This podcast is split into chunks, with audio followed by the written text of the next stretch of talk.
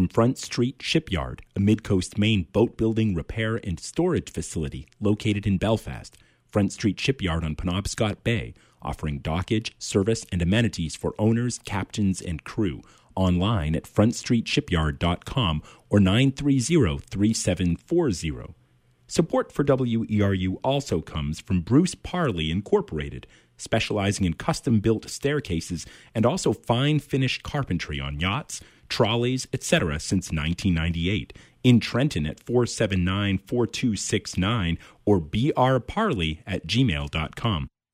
It's 10.01 and you are tuned to WERU FM 89.9 Blue Hill, 99.9 Bangor, and streaming online at WERU.org. Boat Talk with your hosts Alan Sprague and Mike Joyce is up next.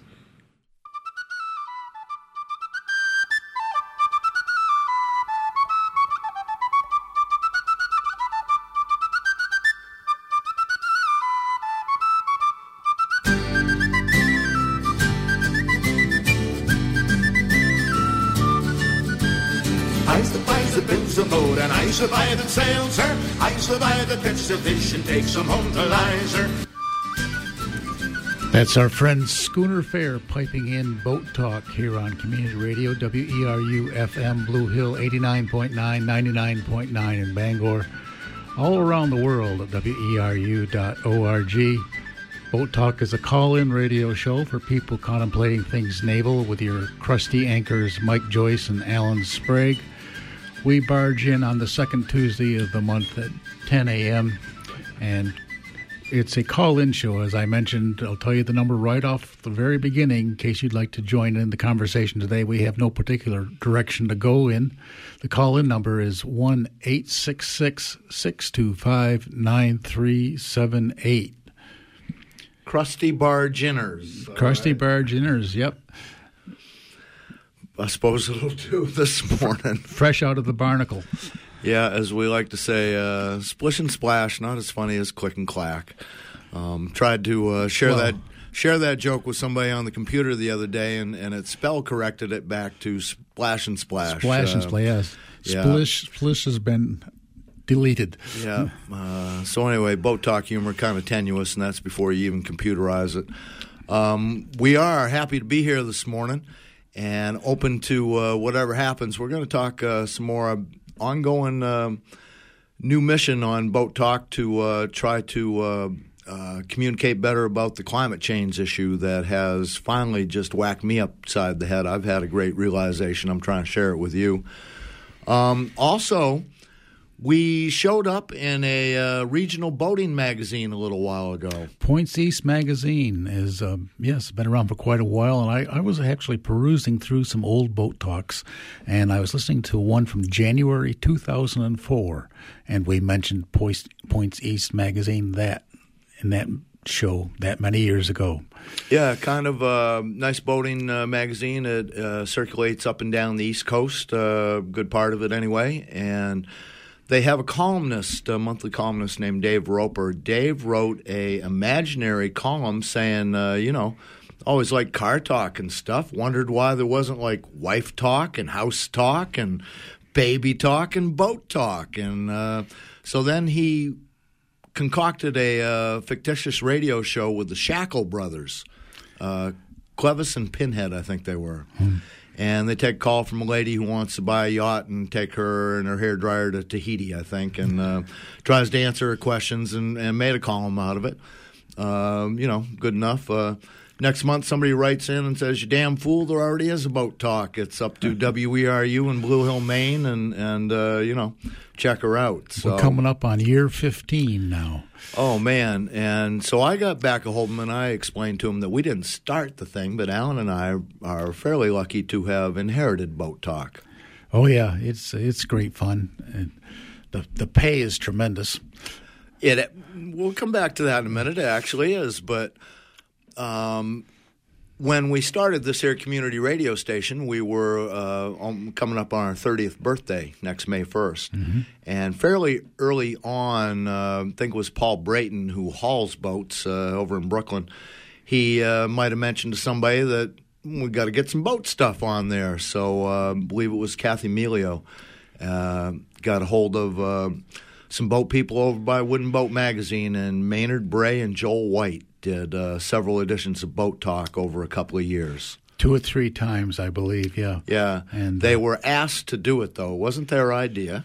And that, you could tell they were a little bit uncomfortable at it too, because you know they were perfectly wonderful boat builders. Knowledgeable. Let's start there. Yes, that's for They sure. got a, they got us on that uh, But, um, just for starters. Not really experienced in radio, a little bit uncomfortable. You know, it is kind of a strange thing when you're doing it for the first time, as they were. That's why we're here. 'cause- so anyway, um, yeah, um, Maynard uh, Bray and Joel White did boat talk a few times, and it, it was very well received. And but they they didn't uh, ask to be there, and, and they did it uh, gamely. But you know. Uh, so a few years later, uh, somebody came to us, I think it was Kathy Melio again, and, and said, uh, why don't you guys do some boat talk? It was early in the summer, and they needed something to fill in with. And all right, that'd be fun. It was May, right? Yeah, we were saying, oh yeah, it's a good season to start boat talk. And Yeah, so we'll do one, and uh, maybe we'll do uh, you know a summer's worth, and and it was fairly fun and and fairly well received for whatever reason, and they said, well, you guys got to do this all the time. yeah, along came September, and we I was, and, and here's here's the joke. I was aghast. I was appalled. I was shocked and uh, uh, very up, uh, you know, scared. Uh, what will we talk about in February? I said, and one of the silliest things I about ever said. Because um, if we ever run out of things to talk about, we ain't looking at it right. Right. It is a treasure to be able to be a boat person and call anybody on the planet, get a hold of anybody on the planet, and say, "Would you like to talk to us about your boat issues on our radio program, your naval issues?" And and you can talk to anybody, and it's Yeah. It, well, just anybody can call too, not even planning a call. Just anybody can call in at 1 625 9378. Um, and that's that's our treasure right there. um, and such a treasure that a lot of other. Um, I'm always fascinated by how different people say uh, solve the problem of the same job of work. Okay, there's other people that host uh, radio programs at this community radio station based on their personal expertises. There actually was baby talk. Now it's called Family Radio Forum. Um, uh, there is a house uh, uh, program, okay, and uh, not called House Talk, but Yep. still. We used to have baby talk too, speaking back to Dave Roper. Yeah, uh, community uh, issues and stuff, and uh, health issues always on a Wednesday. Here's the point: um, all these people come in with scripts. They think about it for a month, and they're very uh, worried about getting an hour's worth of information out there gracefully. And they come in with a script, and they start off by saying, uh, invariably, they read it, say, "Good morning, my Hello. name is." My name is. Yeah, and you don't have to read that. So we don't have a script, and we play it a little Good looser thing. around here. A lot of people will uh, not open the phones to a certain uh, period in the program when it's. Hopefully planned out. Uh, if the phone rings, we are curious enough to answer it.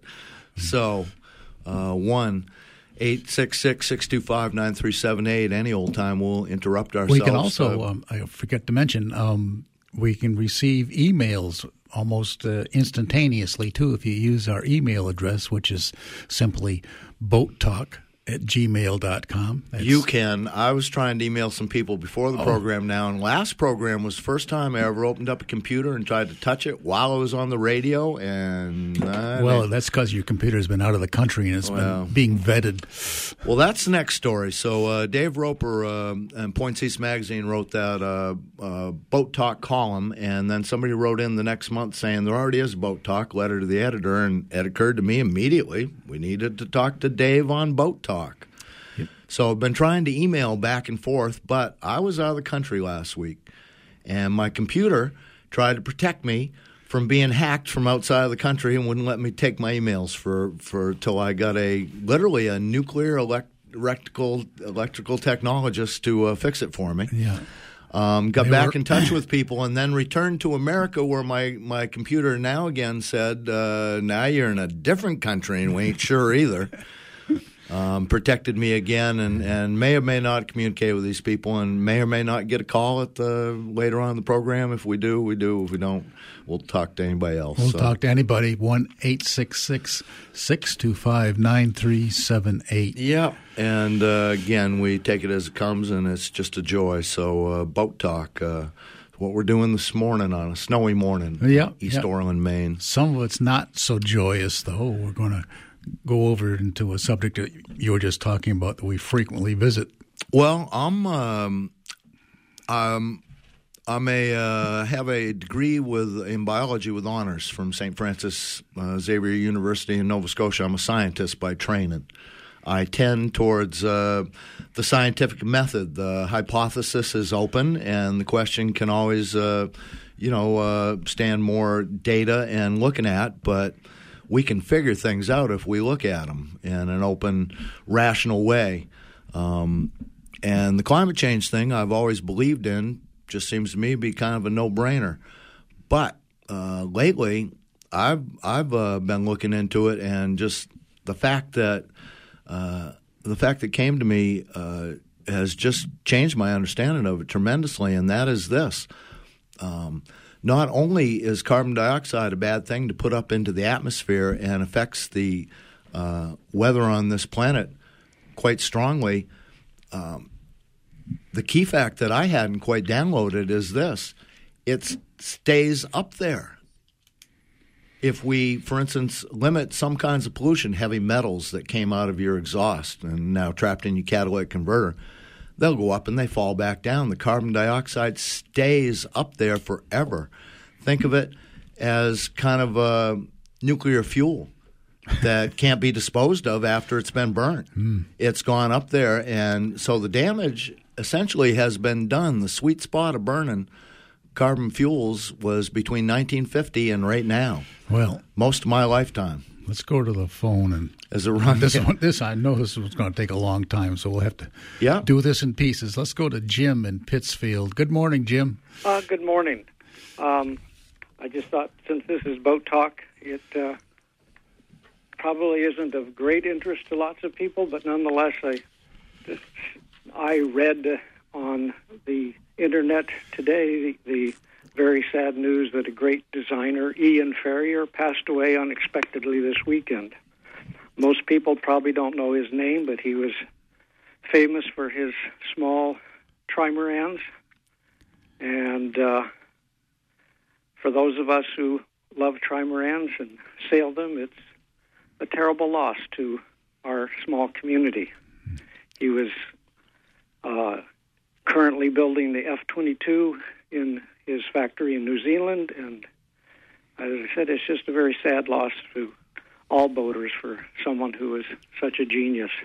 And I just wanted to put that out on the airwaves. How do you, Uh, how do you spell his name? F A R R I E R, Uh, Ian Farrier. Ian Farrier. yeah, I was going to point out, Jim, he's a foreigner. He's a foreigner. Them uh, tr- multi hull people often are. Oh yeah. uh, but he actually built his first boats, the F twenty seven, in California. So, and his F twenty seven was inducted into the Sailing Hall of Fame. So, Jim, I've uh, delivered maybe 300 odd boats. I've never done a multi hull. I always want to. Uh, what? Why? Why do you like them so much? um, I guess fast is fun. They're they are just they're a sports car, and they're stable. They make you feel safe and secure. You don't have to worry about uh, leaning over at 20 or 25 degrees or even 15 degrees. And a small boat can take you places that are uh, just a lot more quickly than you can in a monohull. And uh, um, it's just hard to step back and and uh, go slow, I guess. But A safe sports car is a pretty cool thing. I have on my uh, nightstand right now um, uh, Capsize, Steve Callahan, and I'm trying to think of Yep. the other author he wrote it with. You know the story, uh, Yep. don't you? I think I do. Yeah, Australian uh, fellows, maybe New Zealanders, they're down that way anyway.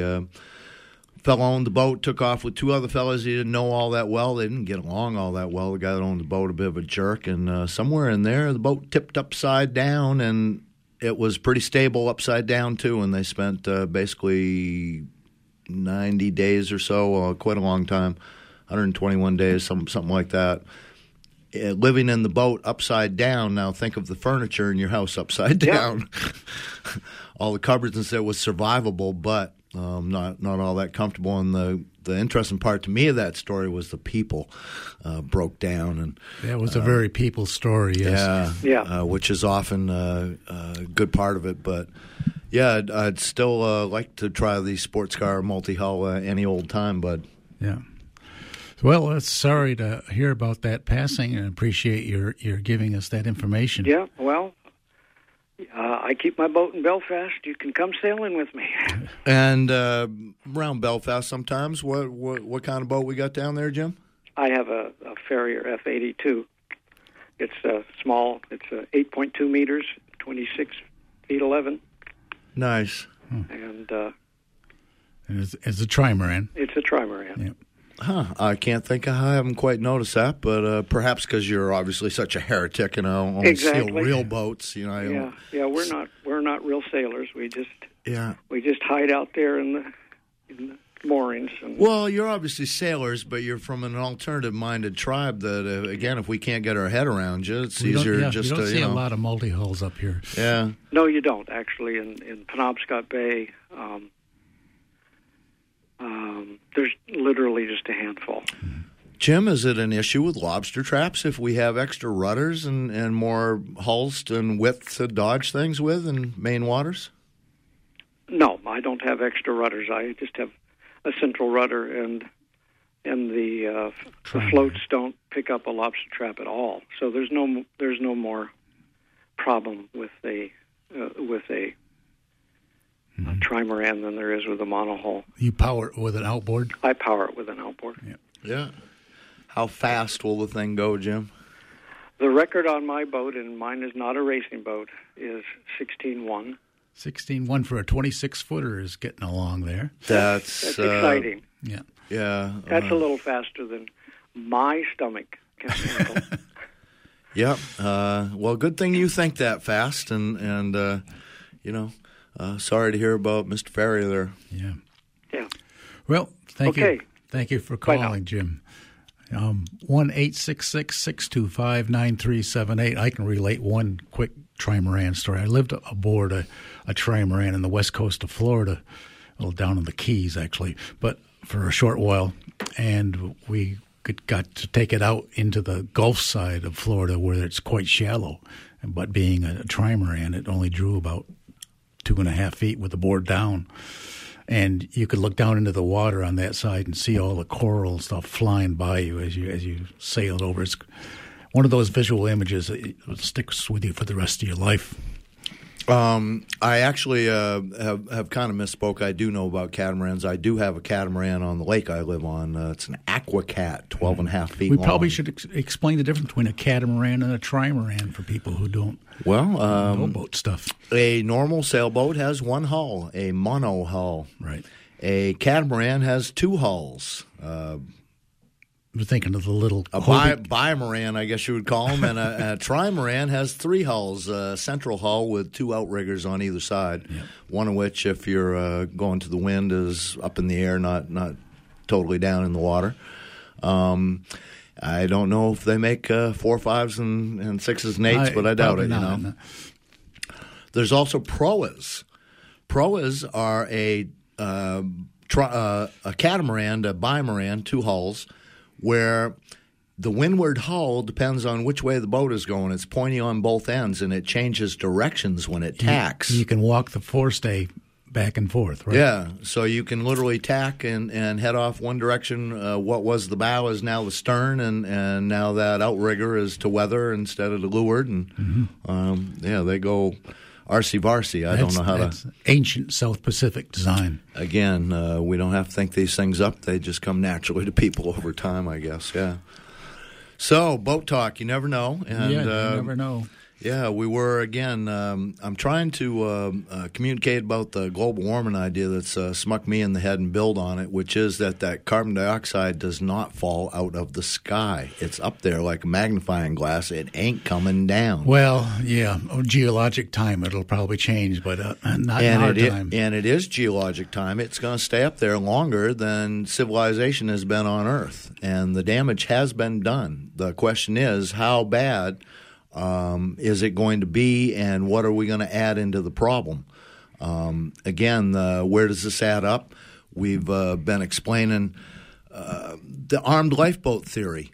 Uh, Amitav Ghosh, an Indian writer, um, advances this one that uh, and Naomi Klein, whose book I'm about to read from too, uh, makes a similar um, argument. He puts it in the armed lifeboat. She says it'll end up with red and green zones. The good people live in the green zones. The rest of us live in the red zones, and private contractors will police up the problems into black sites. And dystopia is, uh, you know, possibly the future if. Uh, in no other way, this will be the determinant of all the news in the future. When you get right down to it, the environment uh, you can't do much if uh, you're on fire or being flooded at the present time. Um, you know, and uh, the good news is you won't drive, uh, you won't uh, drown from the gradual ocean rise. You'll be probably messed up from a bad storm way before the water licks at your toes and, and takes its time to come up over your nose. So. Um, and the problem again is that stuff is up there. It ain't coming down. The damage has been done. The question is how bad uh, into the future here. So come along at the library. This book here, um, Naomi Klein, the author of No Logo and This Changes Everything, a uh, well-known uh, liberal commentator. I, I, know a little bit about her. Never paid all that much attention. You can hear her on uh, Democracy Now and other programs on WERU, I think sometimes. But this book is brand new. It's called No is Not Enough Resisting Trump's Shock Politics and Winning the World We Need. I found this book pretty profound and um, basically about read the thing twice. And in it is a nice chapter called The Climate Clock Strikes Midnight. And I've kind of heavily, heavily edited this, but I'd like to read you a little bit from it because um, uh, it makes a pretty profound point that I'm trying to share here. She starts by um, mentioning some of the other crises we're having nowadays the health uh, crisis, uh, nationalism, racism, uh, immigration. Uh, you know the sexual assault thing. Uh, whether you're drinking water, either even is clean to, uh, you know, to drink. And after going on about that, she says, um, and again, I've edited this a fair bit, but it's all from the chapter of Naomi Klein's No book, The Climate Clock Strikes Midnight. Climate change isn't more important than any of these other issues, but it does have a different relationship to time. When the politics of climate change go wrong, and they are very, very wrong right now, we don't get to try it again in four years. Because in four years, the Earth will have radically changed by all the gases emitted in the interim, and our chances of averting an irreversible catastrophe will have shrunk. This may sound alarmist, but I have interviewed the leading scientists in the world on this question, and the research says that it's simply a neutral description of reality. The window during which there is time to lower emissions sufficiently to avoid truly catastrophic warming is closing rapidly. And if we keep failing to lower emissions, if we keep failing to kickstart the transition in earnest away from fossil fuels to an economy based on renewables, if we keep dodging the question of wasteful consumption and the quest for more and more, bigger and bigger, there won't be opportunities to fail better. Nearly everything is moving faster than the climate modeling projected, including the Arctic sea, sea ice loss, the ice sheet collapse, the ocean warming, sea level rise, and coral bleaching. The next time voters in countries around the world go to the polls, more sea ice will have melted, more coastal land will have been lost, and more species will have disappeared for good. These are irreversible changes, and we don't get a do over. We have so far, so far warmed the planet by just one degree Celsius, and from that, we are already seeing dramatic results. The mass coral die off, balmy Arctic weather leading to severe ice loss, the breaking apart of Antarctic ice sheets. If we continue on our current pollution trajectory, we are set to warm the planet by 4 to 6 degrees Celsius. The climate scientist and emissions expert Kevin Anderson says that 4 degrees of warming is, quote, incompatible with any reasonable characterization of an organized, equitable, and civilized global community. That is why governments are coming together in Paris, and they're, and they're doing it right today. Um, it's in the news today, and they've drawn up an agreement to make their best efforts get off this dangerous course and to try to limit warming to, quote, well below two degrees. They're aiming for a degree and a half. Pursuing efforts to keep it below um, 1.5 degrees, the high end of that temperature target represents the double the warming we've already experienced and is no, by no means safe. According to a September 216, 2016 study by uh, Washington based think tank Oil Change International, if governments want a solid chance of keeping temperature increases below 2 degrees Celsius, then all, all of the new and undeveloped fossil fuel reserves need to stay in the ground. Problem is, even before Trump, no major economy was doing what was required. They were all still trying to have it all ways. You know, introducing some solid green policies, but then approving expanded fossil fuel extraction and new pipelines. It's like eating a lot of salad and a lot of junk food at the same time and expecting to lose weight. And again, we're reading from No by Naomi Klein here, brand new out. The biggest threat that the oil industry faces is the demand for real climate change being voiced by people around the world and the mountain consensus that taking the crisis seriously means a halt on new fossil fuel projects. That prospect strikes terror into the heart of fossil fuel executives and the government of uh, especially petrostates like Russia because it means that trillions of dollars of proven reserves currently those reserves prop up share prices that could all become worthless overnight. And uh, this is what's sometimes referred to as the quote carbon bubble. And by 2016, it was already beginning to deflate. Think of Trump as the guy running to the rescue with a bicycle pump and signaling to the industry that he's going to fill the bubble for a couple more years with toxic air. How? Easy. No climate change. Make it disappear.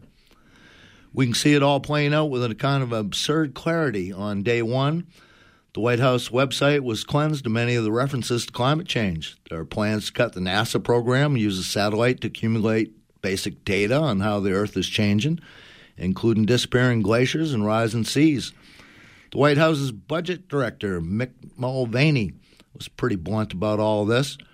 Regarding the question as to climate change, I think the president was fairly straightforward. We're not spending money on that anymore. We consider it to be a waste of your money to go out and do that. So can we hold that for a second yeah. there? We we have another phone call. We have Kate in Brooklin. Good morning, Kate. Good morning, guys. Thanks for waiting. You have a great program. Um, just one thought on what Mike's going on about with um, climate change, which I'm um, convinced as well. But your thought that we don't have time, and that if we wait four years to try to do something, four more years have gone by the passage of time is on my mind with this um, issue because in the winter of 1992, um, I uh, went to a um, presentation by the author Bill McKibben in Lake Placid, New York, in 1992, and this was his topic. And since then, Bill McKibben has gone on to form the organization 350.org, scientists had determined that uh, the status quo could hold as long as um, parts per million carbon were at 350. So that explains the name of that organization. I think about two years ago we passed 350. So the passage of time um, isn't our friend and um, more time has gone by, more water under the bridge, and uh, I'm glad that you're talking about it, Mike, and that as a scientist, you've been struck by these facts. but every day that goes by, um, we're losing more time. And uh, Bill McKibben has uh, written and spoken extensively about the importance of uh, carbon fuels that exist, that are still out there, the absolute importance that they stay in the ground. Because if that all of that fuel comes out, and as you said, goes into the atmosphere where it's going to stay, that will be all she wrote for all of us. So it really is a very, very important topic.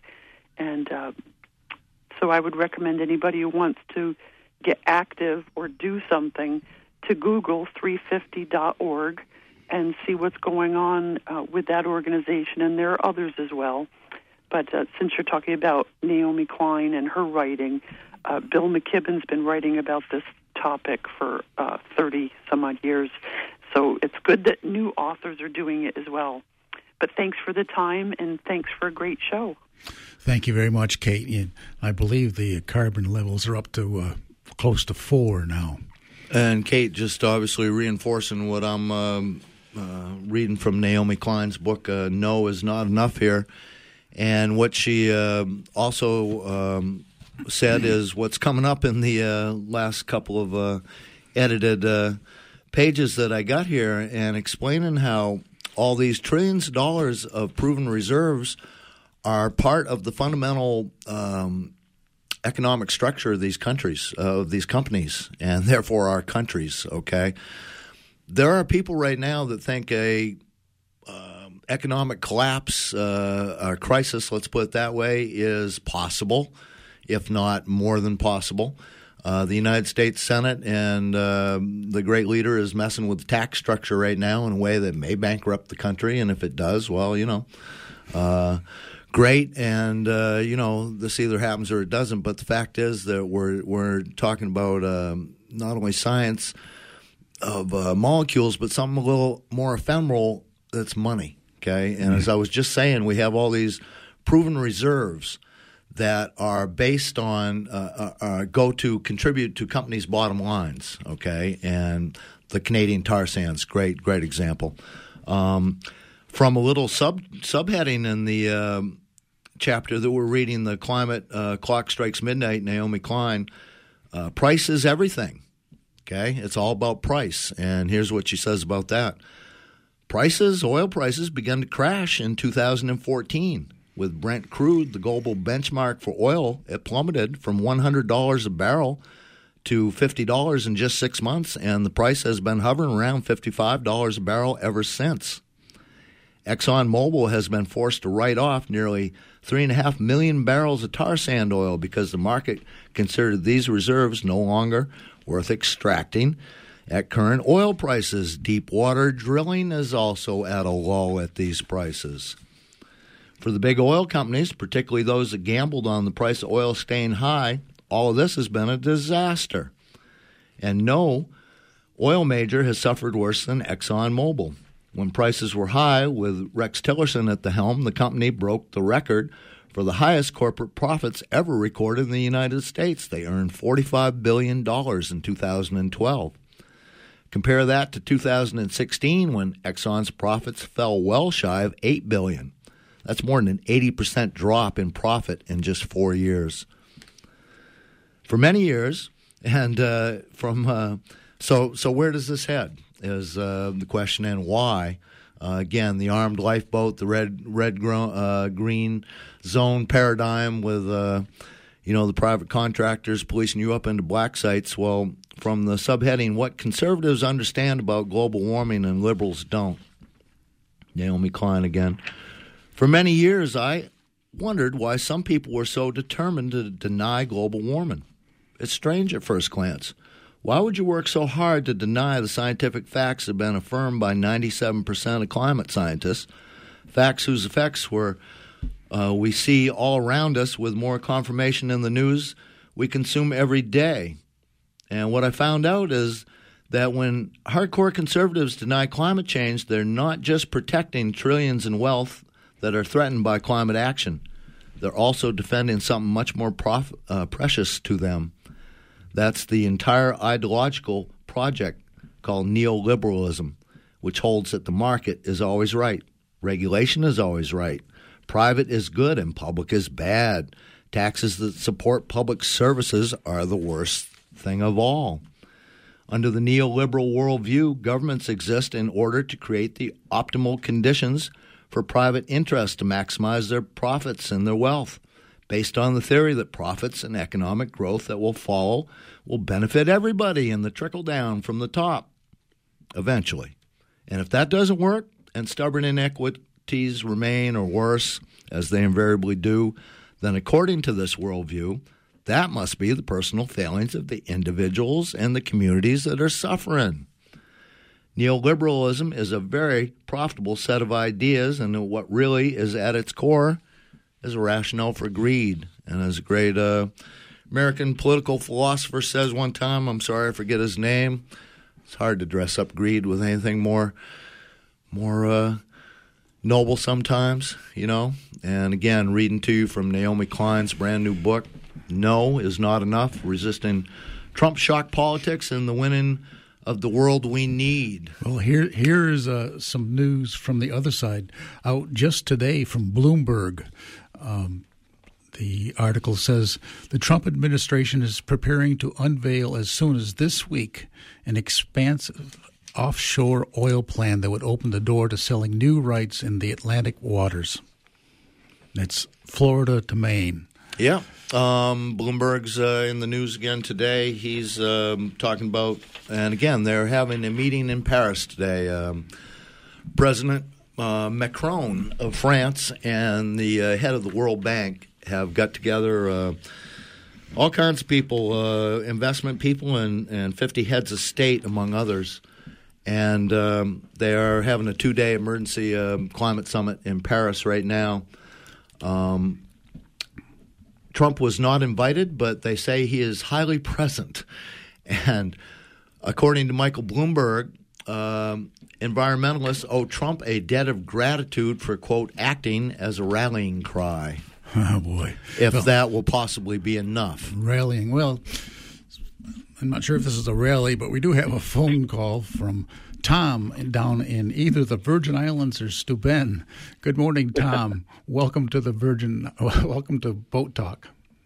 Yeah, I, not the no, that was misunderstood. Okay, I'm actually in Vermont on the Vermont. west coast. Okay, I'm, I'm having trouble seeing through the glass here to the sign, so yeah. it's Vermont. Yeah, no, I'm on the west VI. coast of New England and I four point four degrees north latitude as well. And I thought it was a call from a virgin in Steuben, and didn't know, you know, didn't want to say well, anything. Well, I also have a house. We should stay away from that. Steuben, which is not unlike our country in that uh, I bought it as a dumpster building, you know, and worked and have been working on it. Oh yeah, aren't those but, fun? Uh, so uh, my comment is uh, just this: that uh, I suspect the real illusion that's going on in our lives is that the U.S. government, never mind the world economy, is actually bankrupt, and that we're not able or willing or to confront that fact that it has always been bankrupt from the point of view that it never really examined natural consequences or natural resources.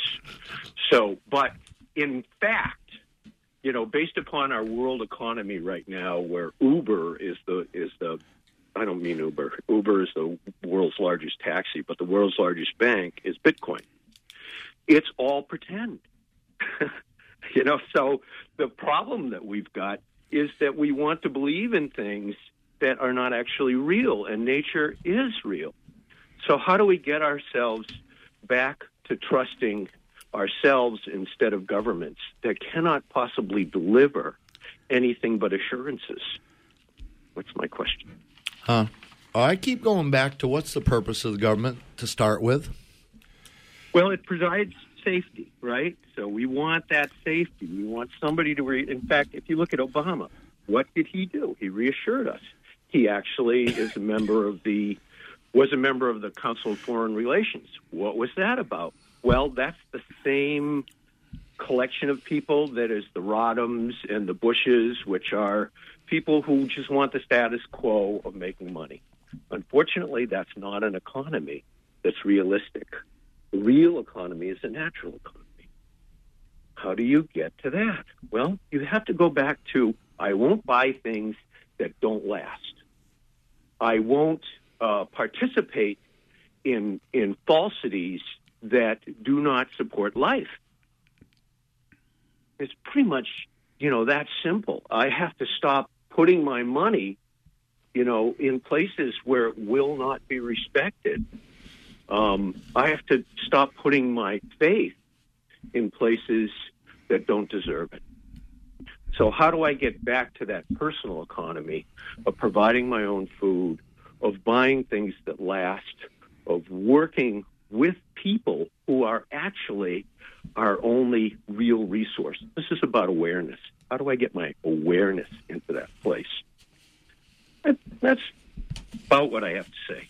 I think we agreed on the same purpose of the government, which I, I take to be it's to support the vested interest. And the little people are not the, you know, they've become in some some uh, ways the you know the burden of the government, but it's not their it's not what they're all all mm. for and about. And uh, also, uh, a question I like to ask is who lives the best lives on the planet? Uh, who has the best government? Uh, uh, who has who, whose government provides the best lifestyles for them on the planet?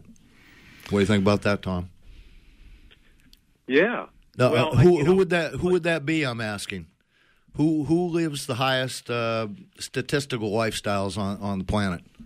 This is a problem too. Statistics will prove anything you want them to prove.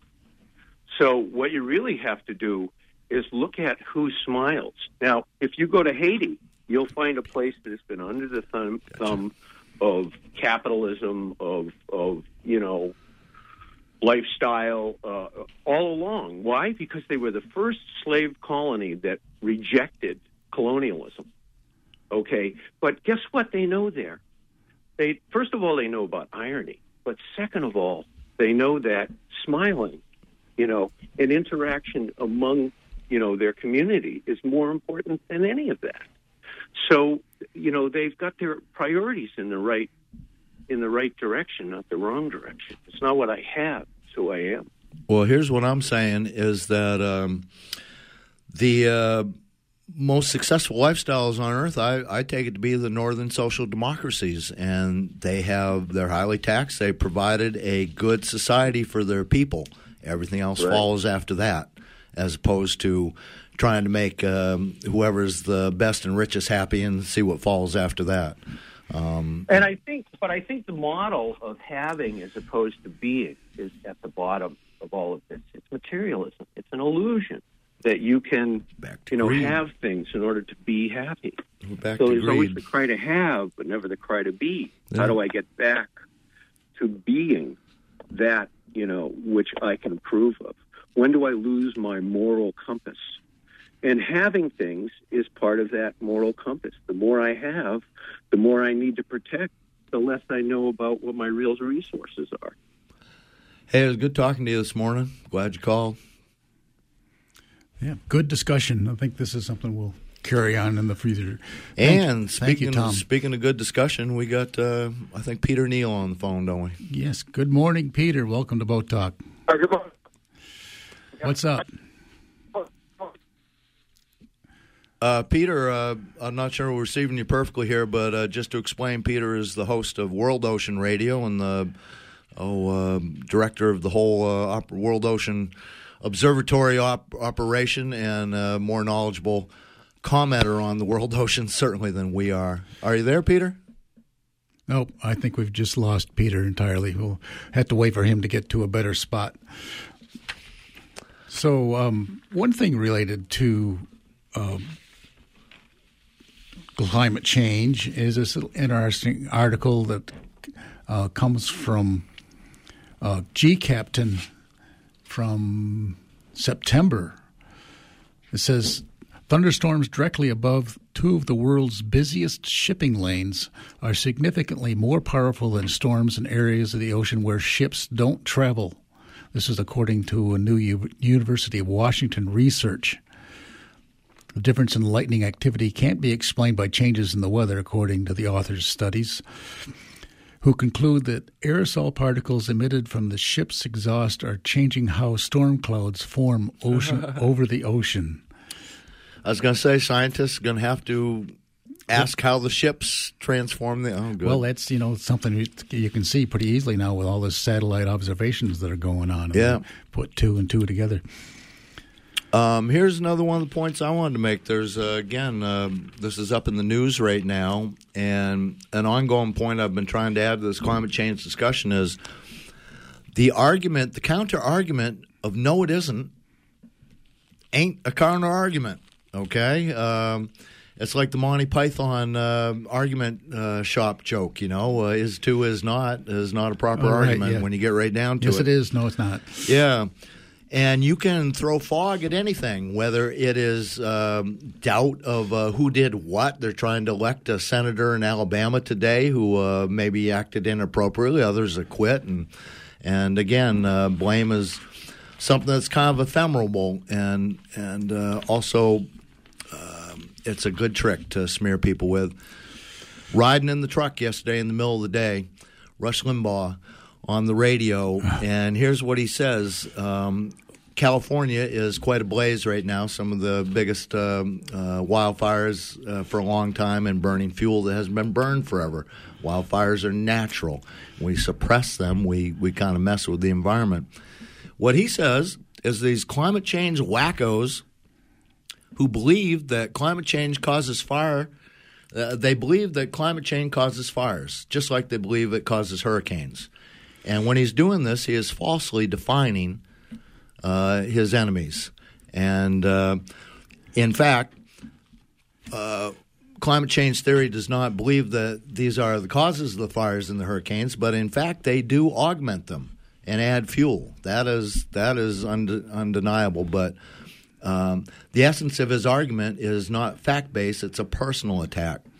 And so, what he gets to is so these climate change wackos, as he call them, think that the fires have been caused by climate change. So the fires happening make climate change wackos happy.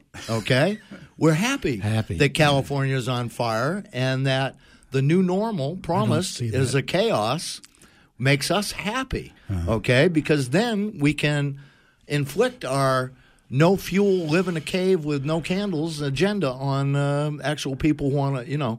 And this is such- Illogic. Oh, but It's- again, look at how it's being done. It's kind of a blame the messenger thing, Mm-hmm. okay? And it's classic, and it contains no facts, and it's beautiful in its essence. it's absolutely beautiful. Well, that's what he does. because of its effectiveness. And look around you. Who's the president of the United States? Thinks it's a uh, Well, let's Chinese Go, hoax. let's go to uh, Reedy in Camden. I think we're- Please. We're, really ringing up the phones. Good morning, Reedy. Um, hi, it's Beatty. Oh, um, sorry. I've got quite a lot to say, and you just got to fires, which was where I was going. Um, I, I sort of have a question for you guys who are out in the water more than I am. I'm more garden and forest walking and swimming in the river. But um, what's happening with the wind uh, in your observation? Because I'm observing a new windiness. It's um, more velocity, but more than that, it's more turbulence. And I see this, like, especially driving down a corridor of forest or swimming in a river. I see, like, one tree will be just just knocking its top off, and next to them, it will be another tree that's completely still.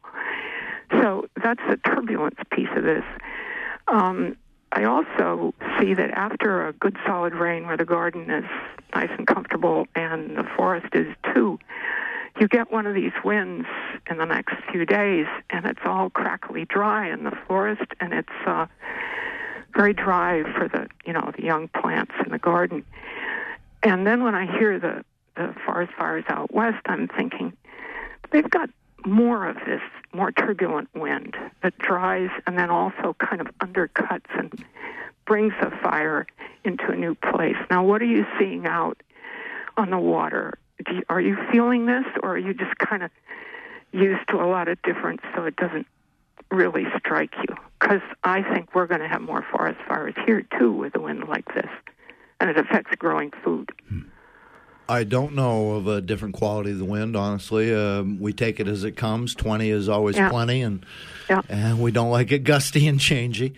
Um, but it's an not more gusty because there's basically there's more energy in the atmosphere, more heat, and which is energy. And I think this is changing the nature of our winds. that's an excellent question. That Beatty. a question. Um, I remember, well, you probably remember too, about six weeks ago, we had a, a big windstorm, one day windstorm, uh, that was later termed by the meteorologists as a cyc- cyclone bomb, a term that I'd never heard of before, but it turns out that that was a real meteorological uh, term. Originally occurring in Japan, but according to the article I read, that cyclone bomb, bombs, like the one we had here, are actually increasing. So you may be correct. There was an unusual number of tornadoes in Maine this summer. That's true too. Yeah, good times. Thank you, Beatty. Th- thanks, we got Beatty. we got people on the phone. Got to Yeah, keep moving here. Go to Peter in Bangor. Good morning, Peter. Oh, Uh, yep. good morning, guys. Good- Uh, four quick points. One with regard to conservative ideology uh, and the market's always right. Well, the market is already right and has discounted uh, carbon uh, energy and fuels, um, the stocks and the uh, reserves and the trade uh, of oil is already discounted to the point where you have people essentially reacting to consequences that the market has already told them, and they're just terrified of the reality of the answer. That's number one. Number two, um, one thing that we can all do individually, of course, is make changes in our own life, but politically, we have a tremendous opportunity very soon in the uh, election for uh, representative in the second district. I attended a forum of four Democratic candidates uh, the other day, and every one of them spoke to climate change as a key part of their uh, ideas about government and, and what government priorities ought to be. Uh, and that is in direct contradiction of Bruce Poliquin, who is simply a, um, a go along guy and uh, really needs to be uh, sent home. Three, uh, we talk always about the ocean in terms of its manifestation of the problem, and that's very true in ocean warming and sea level rise and all that. But four, we should also start thinking about the ocean as the solution to the problem. And it is, in fact, that. Uh, it is uh, a heat pump, and that heat pump can work to our advantage. Uh, it's a food source that can work to our advantage. Uh, it's a uh, energy source that can reap to our advantage. So all of the talk that the Naomi Kleins um, indulge us with is all good, all right, well written, and, and, and, and most welcome. But we can see through the prism of boat talk that the ocean actually is a key part of how we would respond and adapt, mitigate, and invent our way out of this. Wow, Peter, thank you so much for having that this morning. Peter Neill, of course, World Ocean Radio. We're lucky to World have Ocean Peter Observatory. Yeah, got to hang out with them last weekend, and uh, uh, thank you, Peter. Thank you, Peter. Well, okay. We are uh, again. I got one more thing to add on to the uh, uh, fog uh, throw crap at it issue, and and it comes from uh, yesterday.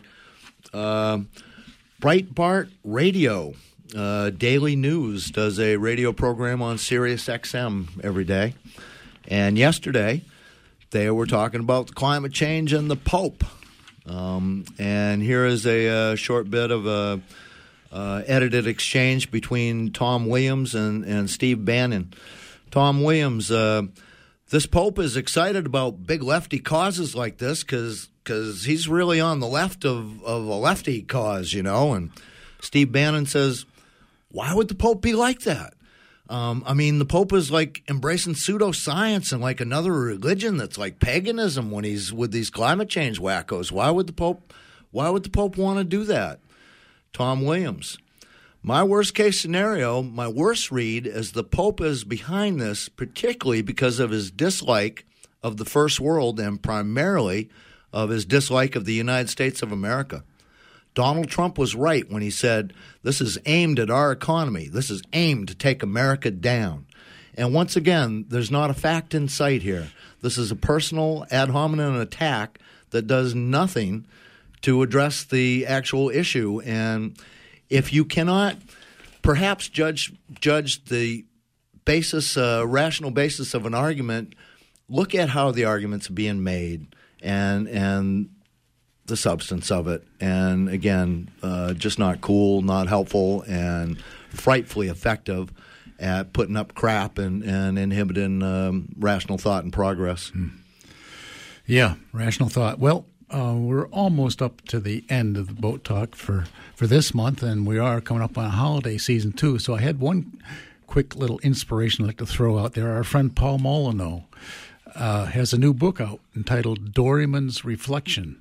I haven't read it yet, but uh, it's gotten some very good reviews. Paul is a, a great writer and uh, has been fishing for quite a while too, so he can tell the story from the from the uh, actual experience. So uh, there's something to think about. The Doryman's Reflection by Paul Molyneaux.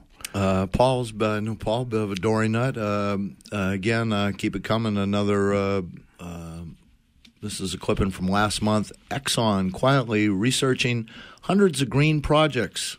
One of the world's biggest oil companies is is working on hundreds of low carbon energy projects from algae engineered to bloom into biofuels and cells that turn emissions into electricity. The work by ExxonMobil includes research on environmental friendly technologies in five to ten key areas.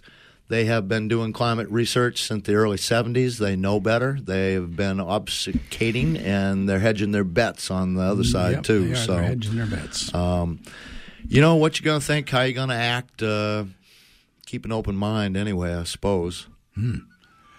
Well, I can tell by uh, Schooner Fare coming in in the background here. We're up against it again. Sailed through another hour. Didn't quite see how it was going to go today, but it went quick. It always does. We had a lot of good good calls today. Yeah, who knows? Uh, we like to do it anyway. Thank you for uh, boat talk, and uh, we're back to the music. Uh, Rich Hilsinger is up next with On the Wing here on Community Radio, WERU FM Blue Hill 89.9, 99.9 in Bangor, and all around this wet world at weru.org.